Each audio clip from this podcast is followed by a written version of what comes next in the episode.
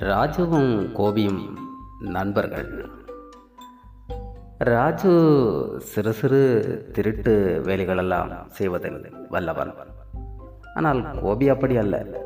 கோபி கோபி ஒரு நல்லவனாகவே இருந்தான்.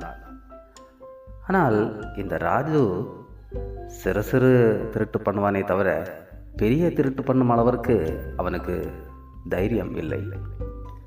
இதனால் கோபியை பயன்படுத்தி பெரிய திருட்டு செய்யலாம் என்று ஒரு திட்டம் போட்டார். கோபியிடம் சில ஆசை வார்த்தைகளை கூறினார். ஒன்றும் பரவாயில்லை. இதனால் எந்த பிரச்சனையும் வராது. தைரியமாக செய்யலாம். இதொன்றும் தவறில்லை என்று. கோபி கேட்டால் நான் என்ன செய்ய வேண்டும் சொல்லு. அங்கே தெரிகிறது பார். ஒரு ஓட்டு வீடு பழைய காலத்து வீடு. அந்த ஒட்டை நீ பிரித்தாய் என்று சொன்னால் அதன் உள்ளே மரத்தில் செய்யப்பட்ட தட்டு இருக்கும். அந்த தட்டில் நீ இறங்கினால் அதில் படி இருக்கும். அதன் வழி நீ இறங்கி போனால் அங்கே தங்க நகைகள் இருக்கும். அதை நீ எடுத்துக்கொண்டு வந்தால் அதை வைத்து நாம் பல காரியங்கள் செய்யலாம் என்று பல ஆசைகளை காட்டினார். சரி நண்பனாச்சே அவன் சொல்வது போல் செய்வதில் தவறில்லை. எதற்கும் இது ஈஸியாகத்தானே இருக்கிறது. நமக்கு வழி கிடைத்து விட்டதல்லவா?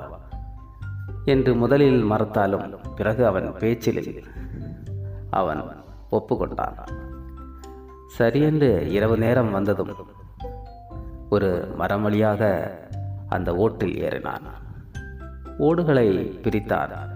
இரவு நேரம் என்பதால் சரி தட்டுதானே இருக்கிறது. என்று இறங்கினால் அங்கே தட்டெதுவும் இல்லை. அப்படியே கீழே ஒரு அண்டாவில் தண்ணீர் இருந்தது. அந்த தண்ணீரில் முதுகு பகுதி படுமாறு தொப்பென்று விழுந்தான். ஐயோ தட்டிருக்கு என்று சொன்னானே.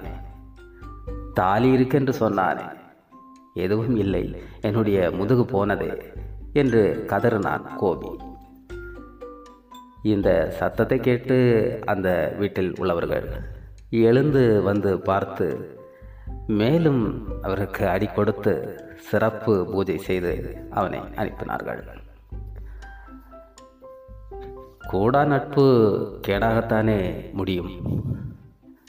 நம்முடன் இருப்பவர்கள் நமது நெருங்கிய நண்பனாக இருந்தால் அவர்கள் செய்யும் அந்த பெரிய தவறுகள் கூட அவர்களோடு சேரும்போது அது தவறாக நமக்கு தெரிவதில்லை. நண்பனே தைரியம் தருகிறான் அவனே செய்ய சொல்லுகிறானே என்று அதில் தைரியமாக நல்லவர்களும் இறங்கி விடுவார்கள் அதன் விளைவு அனுபவப்பட்டே கண்டுகொள்வார்கள். எனவே நட்பு என்பது அதை தேர்வு செய்யும் போதே மிக கவனம் தேவை. அவர்கள் நம்மை எப்படி திசை திருப்புகின்றார்கள்? எப்படிப்பட்டவர்கள்? எந்த நோக்கத்திற்காக நம்மை உடன் வைத்திருக்கின்றார்கள்? என்பதை புரிந்து கொள்ளும் ஒரு சமயோசித அறிவு நம் ஒவ்வொருவரிடம் இருக்க வேண்டும். அப்படி இல்லையெனில் நமக்கு நண்பனே தேவையில்லை என்று விட்டுவிடுவதே உத்தமம்.